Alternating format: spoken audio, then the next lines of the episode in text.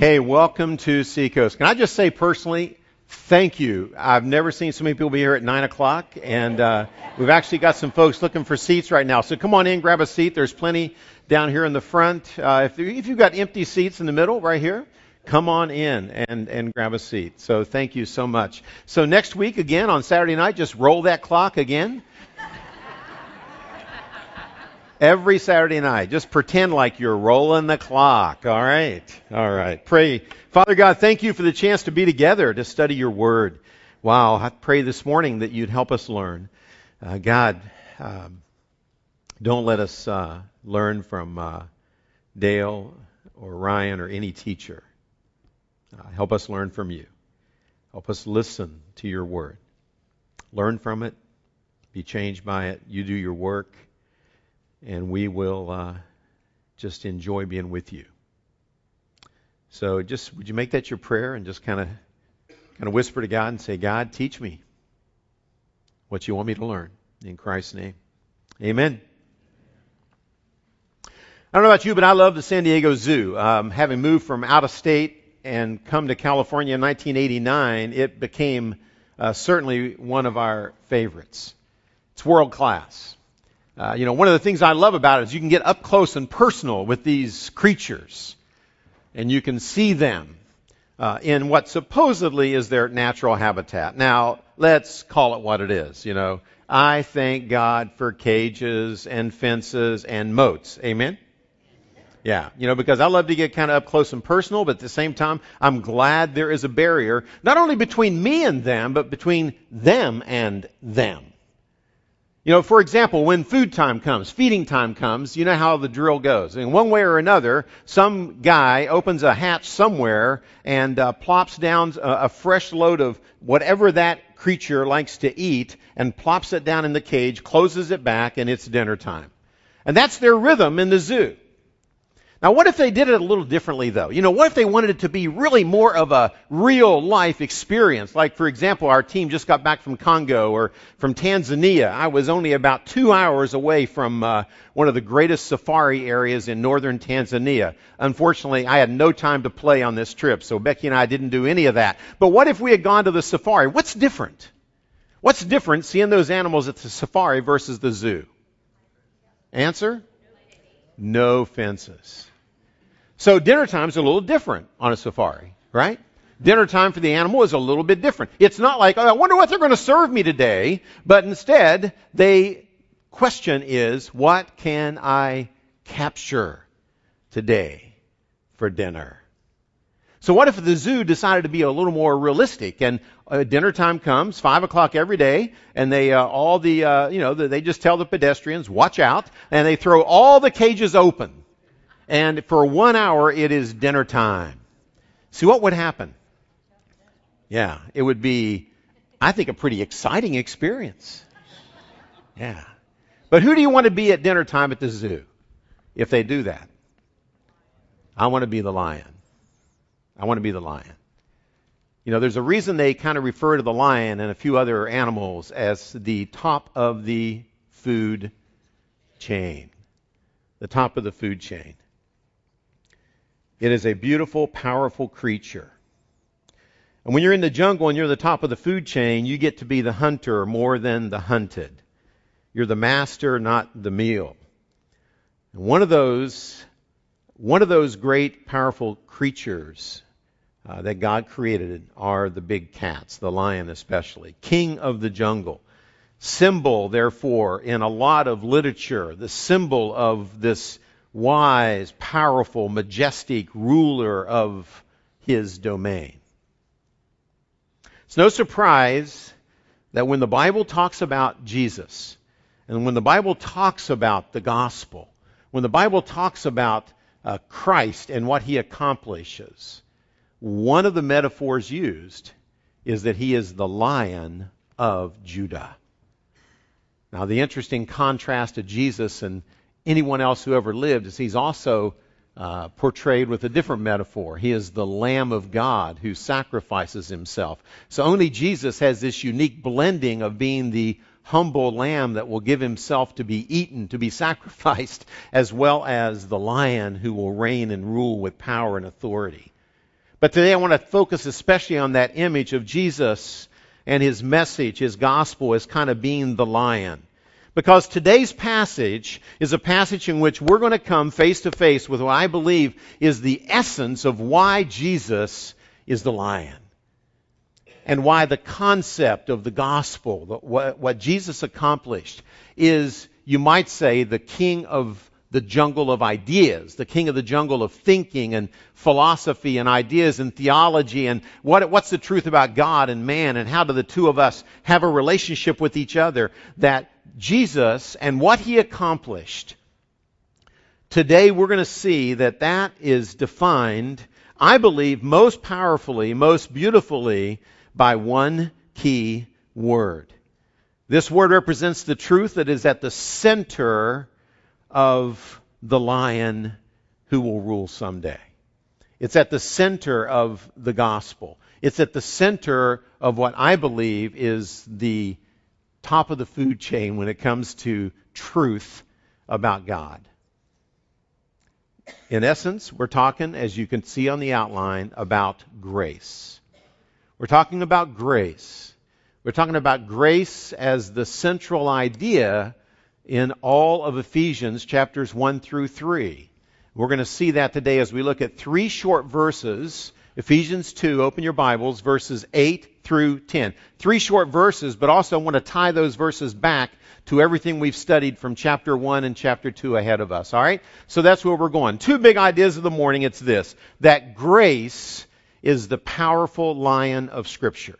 That grace is the lion that if you unleash it, if you just open the cage and let it out, it does two things. It saves us and it sends us. Got that? It saves us without us doing anything. And it sends us into a life of purpose and meaning. That's a powerful lion called grace. Here we go. Open the Bible, listen to the Word of God. First, it unleashes God's love, saving us even with us doing nothing. We left off last week with Ryan doing a great job of showing us the size of this problem. The size of the fact that we are dead in our sins, verses 1 through 3 of this chapter, and that we are dead in our sins and that we are hopeless. And then in verses 4, Ryan, I love that, introduced the big but of Scripture, the biggest, most important but of Scripture, but God, being rich in mercy, by His grace, by grace we are saved, as He pours out His mercy on us and He saves us. By grace we are saved, in verse 6 and 7. And He says He does this all displaying uh, the riches of his grace, verse 7, in kindness toward us in Christ Jesus. Now, why is it the riches of his grace? For, verse 8. Now it sets us up. So here we go.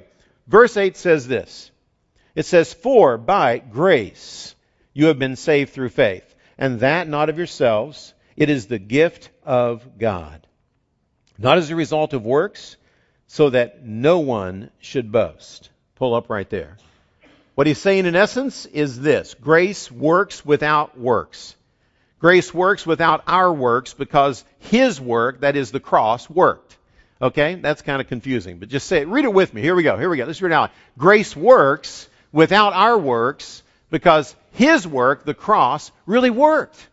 That because Jesus went to the cross and really did die for my sins, He paid the penalty for my sins. He rose from the dead to prove that He was the sinless Son of God, sent as the Lamb of God to die for our sins, to be resurrected as the King or the Lion of Judah. So Jesus did it, and it really, really worked. It's not just a theological idea, it actually accomplishes offering us forgiveness and life by grace. Now, what is grace? I've defined this for you before, but it's such an important concept. I like to define it best by comparing it to some other common words. So let me kind of compare grace, define it by comparing it to two other terms. Number one, justice.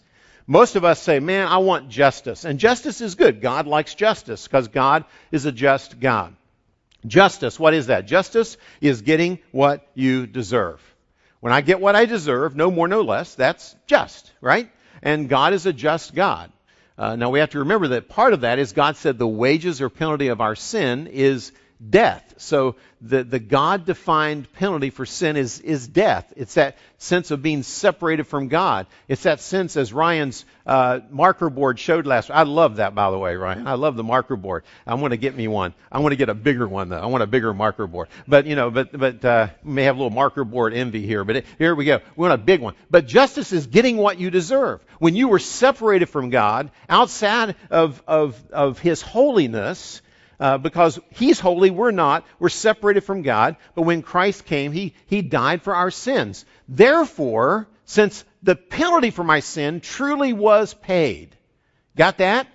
God can be just, but He can go on to be something else. He can be mercy. Now, what is mercy? Mercy is good. Mercy is not getting what you deserve. So when I deserve punishment and someone lets me off, that's mercy.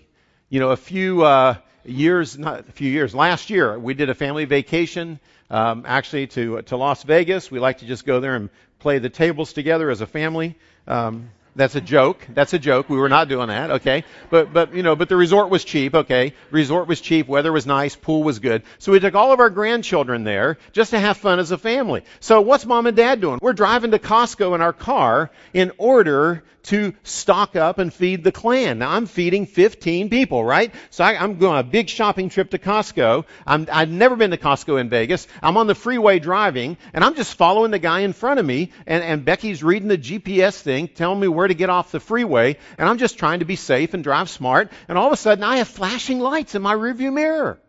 And it was one of Nevada's best servants of God and government. So they pulled me over, and this, this policeman came up to the door, and he pulls me over, and he says, Sir, do you know what you were doing? I said, You know, I was just kind of following the car in front of me. I, I don't think I was speeding, but my guess is I was speeding, or you wouldn't have stopped me and I'm very sorry. I was really humble like Jesus. Get out of the ticket. Okay.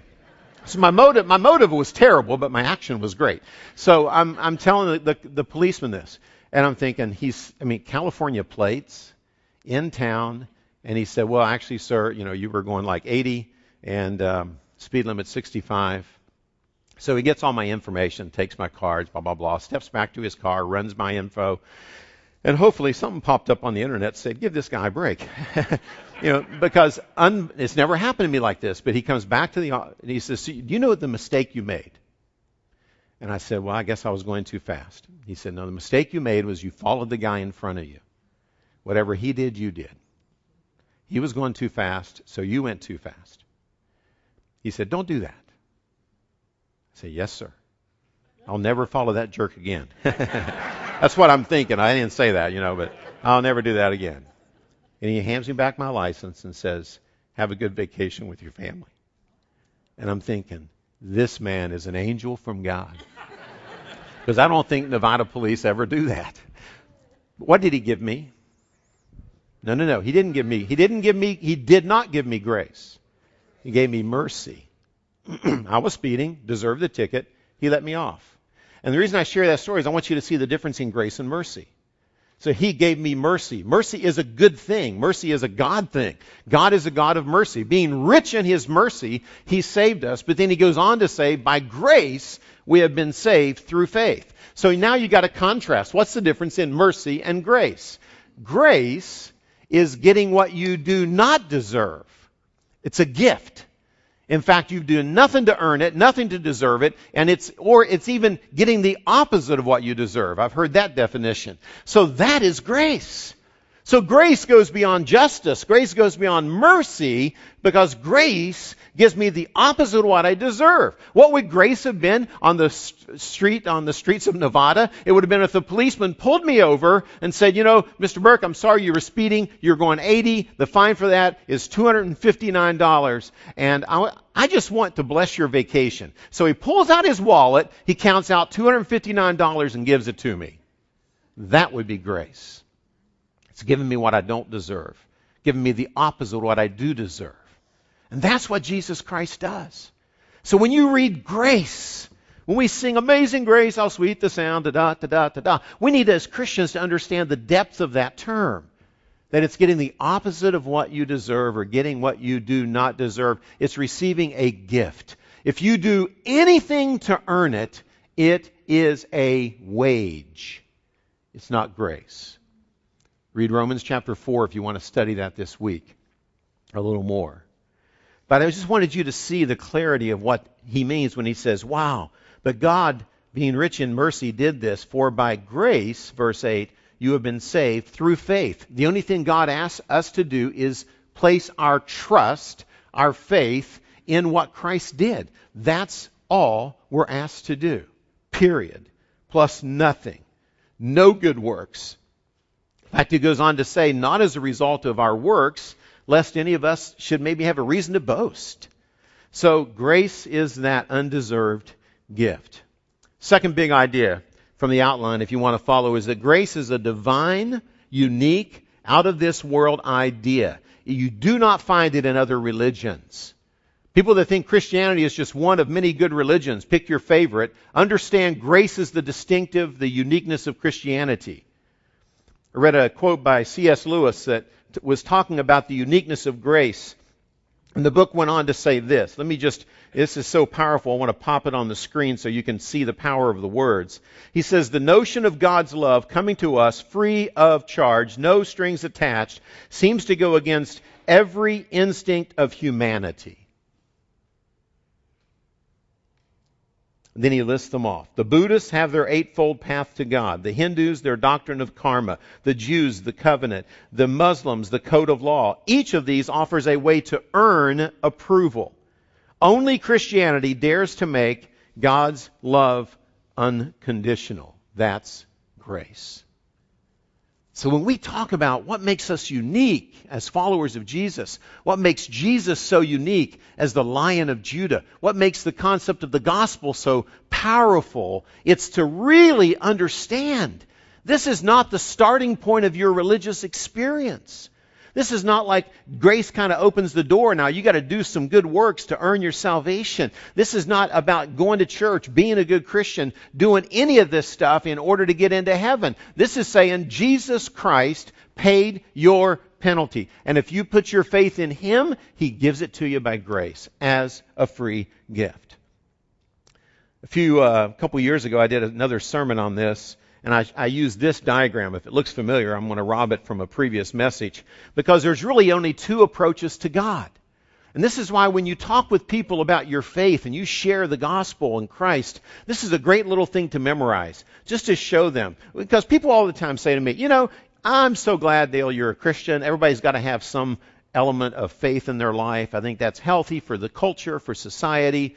You know, but, you know, in, in the, kind of at the bottom line, kind of all religions are pretty much the same. And, and that sounds like a, it's a very politically popular thing to say. But here is the fact there's only two approaches to God if you boil all religions down. The story, the message, and the offer is different. The story under it's either works based religion or a grace based relationship, really. I would change that word from religion to relationship. It's a grace based relationship with God, or it's a religion that is a faith that is grace based versus works based.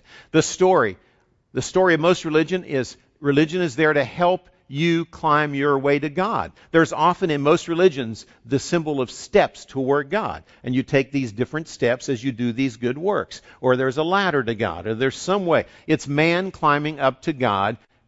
Christianity is God climbing down to man, to a cross. The message is you step up or you die in most religion.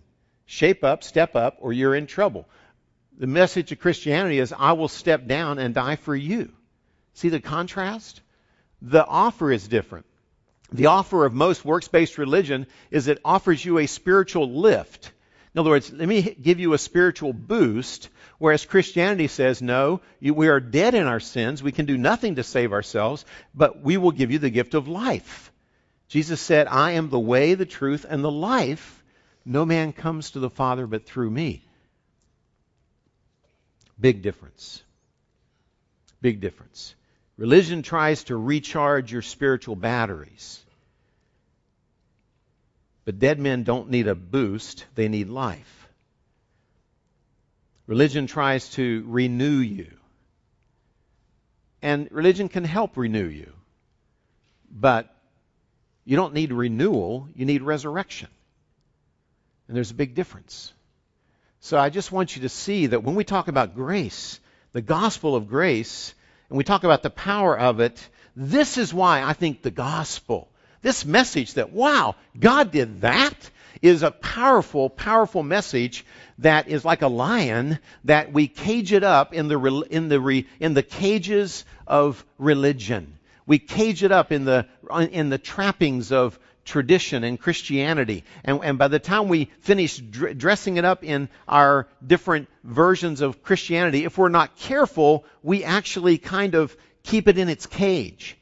And we even think, you know, I kind of need to protect it because the world doesn't believe it, so maybe I can defend it and protect it. You know, I, I, and, and there's nothing wrong with apologetics or defending the faith. But I ran across a quote by Charles Spurgeon that kind of inspired the very title of this message, which is Grace Unleashed. And here's what he had to say about the gospel. I love this. This is Charles Spurgeon. I think he made this statement 1886. You may have heard this attributed to others. I've heard it attributed to many other pastors, teachers down through the centuries. Uh, the research I did, at least, actually, my wife did this research. Can I give her credit? Where is she? She's out to her class. But Becky actually looked this up for me this week and documented that Spurgeon was the first to really use the metaphor that we can find. Here's what he wrote. He said, A great many learned men are defending the gospel. Now, no doubt, it's a very proper and right thing to do. Yet I always notice that when there are most books of that kind, that is, in defense of the gospel, it is because the gospel itself perhaps is not being preached. Suppose a number of persons were to take it into their heads that they were to defend uh, a lion, a full grown king of the beasts. There he is in the cage. And here come all the soldiers to fight for him, defend him. Well, I would suggest to them, if they would not object and feel that it was humbling, uh, that they should kindly just stand back, open the door, and let the lion out. I believe that it would be the best way of defending him, for he would take care of himself. The best apology for the gospel is to let the gospel out. The best apology for the gospel is to let the gospel out. Preach Jesus Christ and Him crucified, and let the lion out, and see who will dare approach Him. That's good stuff.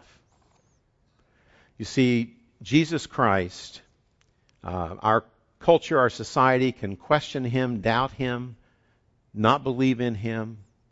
They can challenge uh, what we teach and what we believe, but often, from my experience, they're really not challenging this truth of grace because they've never heard it. See, it's easy in today's world to put Christianity alongside of other religions and say, you know, we all have our do's and don'ts, and uh, we all have some different lists, but at the root of it, it's all about each of us using whatever religion we believe in to work our way, climb our way up to God. That's a lie. When we do that, it's like putting the gospel of Christ in a cage where it can't hurt anybody, but also can't help anybody. I like Spurgeon. Let the lion out. Jesus will take care of himself. The gospel of grace is a powerful force in our lives. It offers forgiveness and salvation to people that don't deserve it. People like you and me who don't deserve it. It offers hope. It offers something. It offers faith, hope, and love. It offers something to believe. That's faith. That's true. It offers hope. That's something to to to uh, dream of and, and anticipate in the future. It offers eternal hope, and then it offers love because it offers the unconditional love of God, available, free, as a gift.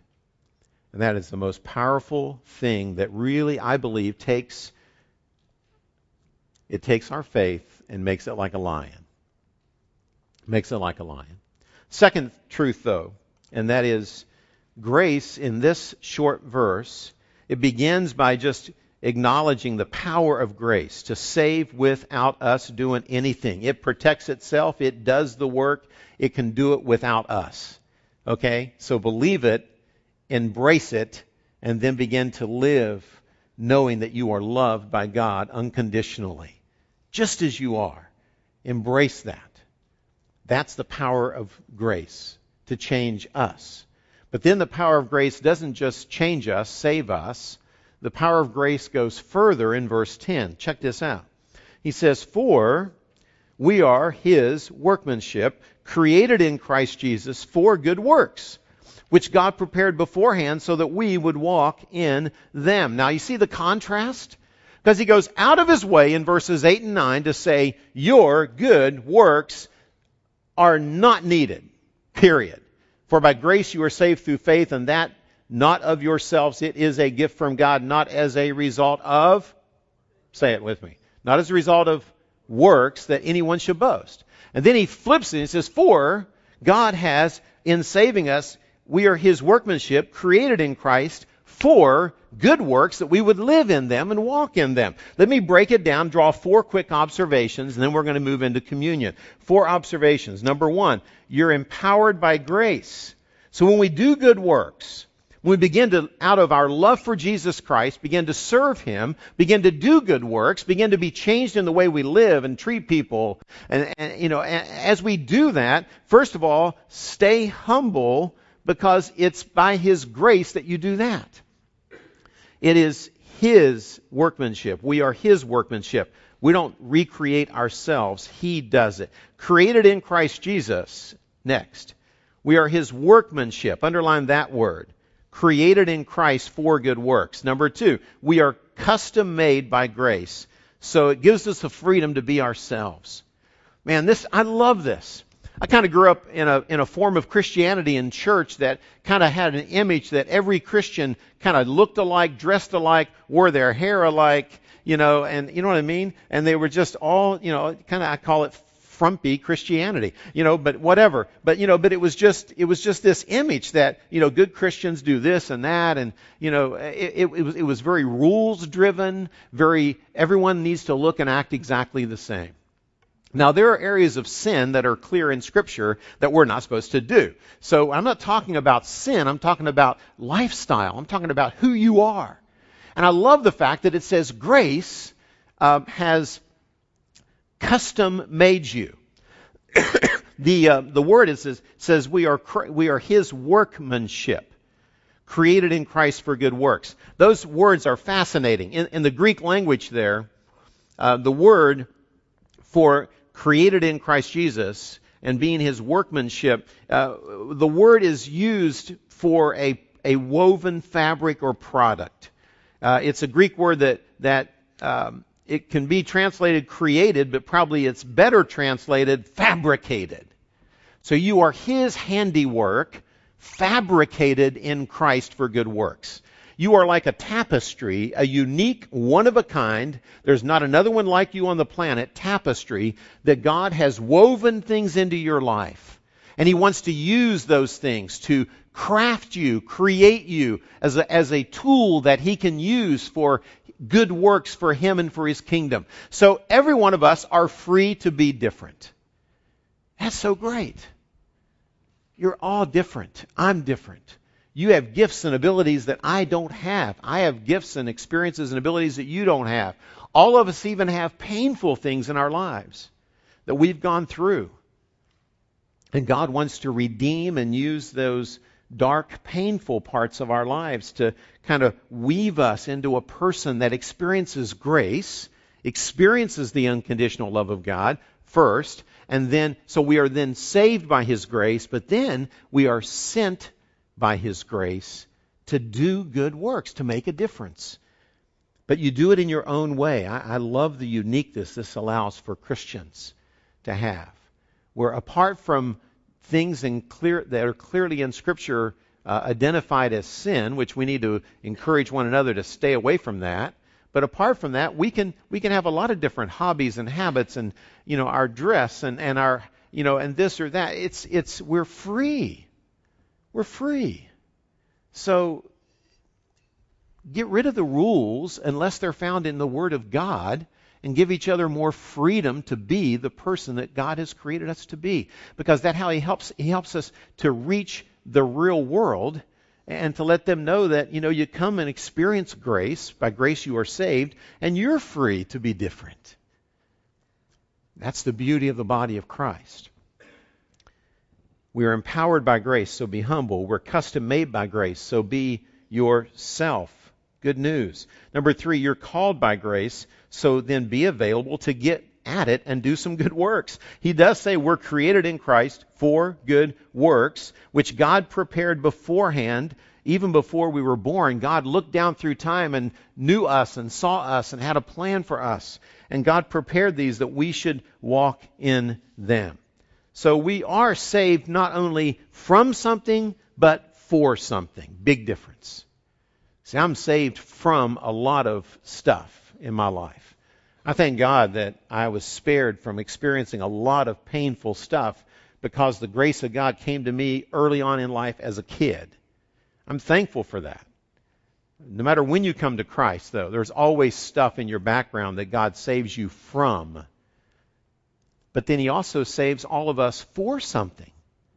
Isn't that great? I think a lot of people today are looking for a for something part of life. You know, why am I on planet Earth? you know, is my only goal in life to lower my carbon footprint. Now, I'm not, I'm not against being ecologically wise. We should be better stewards of the environment. So let's all try to lower our carbon footprint. But you know something? If that's all I'm on planet Earth to do, I could lower my carbon footprint by just checking out. Then I wouldn't burn any more carbon. The planet would be better off. But God doesn't want me to do that. He has purpose. And the purpose is good works that flow out of my relationship with Jesus Christ so that I can help this planet and its people experience the lion. The lion of Jesus, the lion of grace. So therefore be available. Say, God, what can I do? I'll tell you one thing you can do right now. I know both of our youth ministries, because I talked to them this week, junior high, high school, and let me throw in kids ministry. They're all looking for people to volunteer to help change the lives of a kid by loving on students. So if you ever were a student any time in your life, how many of you at some point went to school? Raise your hand. How many of you are like totally uneducated? Raise your hand. Okay. How many of you just, I don't like to raise hands? Raise your hand. Ah, I got you. Okay, yeah, okay. Yeah, I know that. Okay, so here's the deal. I know our student ministry needs help. They want some people of various ages that want to invest some time and energy in the lives of our teenagers the lives of our students. Same thing with kids. Same thing in serving. Anywhere from our coffee ministry to our Love Encinitas ministry, all of our ministries are looking for people that want to say, how can I use the uniqueness of me to help make the kingdom of God grow? I think that's exciting. That's exciting. Last but not least is the phrase, he says, and these good works that God planned for all of us, he did it that we might walk in them. I, I just wanted to underline that emphasis. Because when he says that we would walk in them, what he's saying is these good works are not about religious activity, they're about a changed lifestyle. Anytime you see the word walk in Ephesians, it's talking about lifestyle. It's not talking about add another activity to your list of things you do when you go to church. It's talking about walking daily.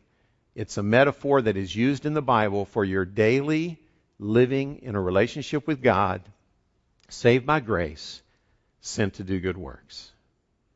Saved by the lion who needed no help to defend himself and to forgive your sin and to set you free.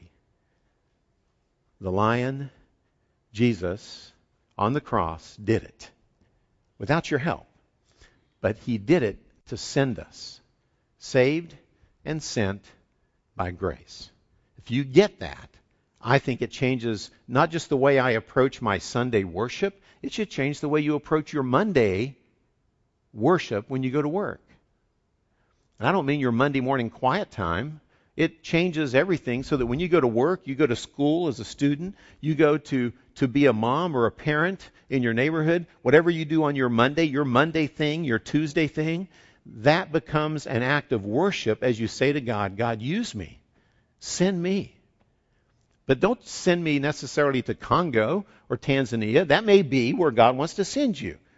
like our team that just got back. But I'm talking about send me to work, to school, Monday morning, that I might be the presence of Jesus Christ, do the works of Jesus Christ in response to the grace of Jesus Christ. It's lifestyle. I think that's when life gets fun. That's when life gets fun. So, how do I get started? Uh, I just wanted to remind you that Ephesians, this is heavy. You ready? Ephesians 3 8 was preceded by Ephesians 1, Ephesians 2 8, excuse me, was preceded by Ephesians chapter 1 through chapter 2, verse 7. Because what we've been teaching you for the last several weeks is who am I? Don't forget what we've already studied. If you haven't been here, go back and listen to the sermons. But grace is unleashed in my life when I first remember every day when I get out of bed, who am I? And I embrace this new person that I am in Jesus Christ. That I am a new creation in Christ. Remember in chapter 1, we unpacked these three big truths. Here they are in a diagram. Boom. That you are secure in Christ, adopted and loved by your Father into the family of God. You are adopted into a relationship with Almighty God by Jesus Christ, by His grace. Secondly, you have significance. You are redeemed by the Son. You're so precious that Jesus Christ gave His life for you. Verses 7 through 12. So you have purpose. You have significance. And that's why Ephesians 2.10 is there. You're created not just from your sin, but for good works. And then thirdly, you have competence, as Bill Buchanan taught you while we were in Africa, verses 13 and 14, you are indwelt by the very Spirit of God, so that God empowers you to do these good works. It's not about you just trying harder, but walking in a relationship with Jesus Christ and His Spirit that lives in you. You have security, significance, and competence that you never would have apart from Jesus. Remember, embrace that every day when you get out of bed. And then, secondly, embrace the second half, which is why am I, and explore this new calling of walking in good works. And how can I? Well, you connect to the Spirit of God and the family of God. That's a very subtle truth in the passage we've been studying. It's kind of interesting. It begins with this For by grace you have been saved through faith. It's a gift of God. And then verse 10 says, For we, it changes from you to we, meaning all of us, as a body of believers. For we are his workmanship, created in Christ for good works. Not only are you a unique individual, but we as a church are a unique body, expression of Jesus Christ, sent to love Encinitas love Africa, to go wherever God sends us, local, global, to love our world toward Jesus. That's what this is all about. We're going to move into a time of communion, and uh, as I talk this through with Paige, we want to, as the band comes to lead us, um, we want to give you some more time to just reflect on this incredible truth today. I love the fact that grace is like a lion It's like a lion. Don't cage it in religion. Open the door. Let grace have its way with you. It won't hurt you. I think it was C.S. Lewis, I think, or Tolkien, which was it? Ryan knows all these guys, who said, see if you don't know this, who said that Jesus isn't safe, but he's good. Do you know that? Lewis, thank you. I knew your wife would know that. See, all of us pastors get the best nuggets from our wives, and it just came out. Thank you, Sarah. Okay. Yeah. Jesus isn't safe, but he's good. See, a lion who has the heart of Jesus Christ. That's what you want in your life. Let his grace, let Christ remind you of the life he's given us, that he has saved us by grace, but he's also sent us by grace. What I want to do is ask you to just reflect and read this verse one more time. Uh, not the prayer, but go back to the verse. The verse, there we go. Uh, one slide earlier. And I want you to personalize this. For by grace I have been saved. Would you just meditate that on as I read that? For by, and, and think, put yourself right in there. For by grace I have been saved through faith. And not of myself. It is the gift of God, not as a result of my works, so that I should not boast. For I am in I am his workmanship.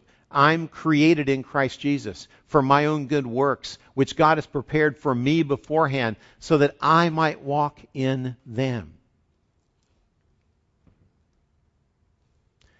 But it's true for you as a part of this church family, too. Let me show you how it switches. For by grace, we have been saved, all of us, through faith. That not of ourselves, it's a gift of God, not as a result of works, so that we should not boast. For we are his workmanship, created in Christ for good works, which God prepared before us, prepared for us beforehand that we should walk in them. So as you take communion, I just want you to take a few minutes and reflect on this truth one more time. This is your story. If you have come to faith in Christ, this is your story. This is your truth. If you've never trusted Christ, I'd like to take just a moment now and invite you to uh, pray with me. Because if you want this to be your story, but you say, wow, it's not mine yet, then pray with me now, okay? Father God, thank you for the incredible truth of who we are in Christ, the incredible truth of grace, how it saves us with none of our help, how it sends us uh, to do good works, to make a difference. Father, if we have a friend here this morning who's come and, and they say, Wow, I just kind of thought it was about religion. I thought it was about me trying to be a good enough Christian to earn something. Would you pray with me and say, uh, Heavenly Father, thank you for your grace. Thank you for the free gift of life in Jesus. I put my trust, my faith in Him today, and I ask you to help me to live aware of this amazing gift every single day of my life. And then let me be aware of the opportunities that you create me for, that I might do good works in response to your grace. I pray that in Christ's name. Amen. I'm going to give you some time to um, just uh, set alone and pray. We're not going to sing um, during communion. We're going to, as we often do here, allow you to go when you're ready and receive communion at one of the four tables around the room.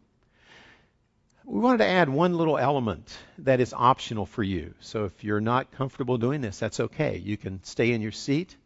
If you want to go and receive communion and come back and have it by yourself, that's okay. But I know a lot of us are encouraged when we pray for one another. So instead of singing, I'd love to fill the room with the sound of you praying for a friend. So we're going to invite you to approach the tables with a friend, uh, family, and let me show you a prayer that if you say, well, Dale, I don't know how to pray for one another, then here's a prayer that kind of reflects what we've been talking about this morning. Feel free to just read it, meditate on it. Feel free to literally say, I'd like to pray this prayer for you. Uh, so you go to the table, partake of the elements uh, by yourself or with a friend. Then I would invite you just to pray this prayer out loud for one another and encourage one another with the great truth of grace. Father, use this time now to encourage us as we reflect on what you did on the cross for us as we partake of communion to express our faith in your work on the cross. And as we pray for one another, let it be prayers of encouragement that we might live in response to your grace. In Christ's name, amen.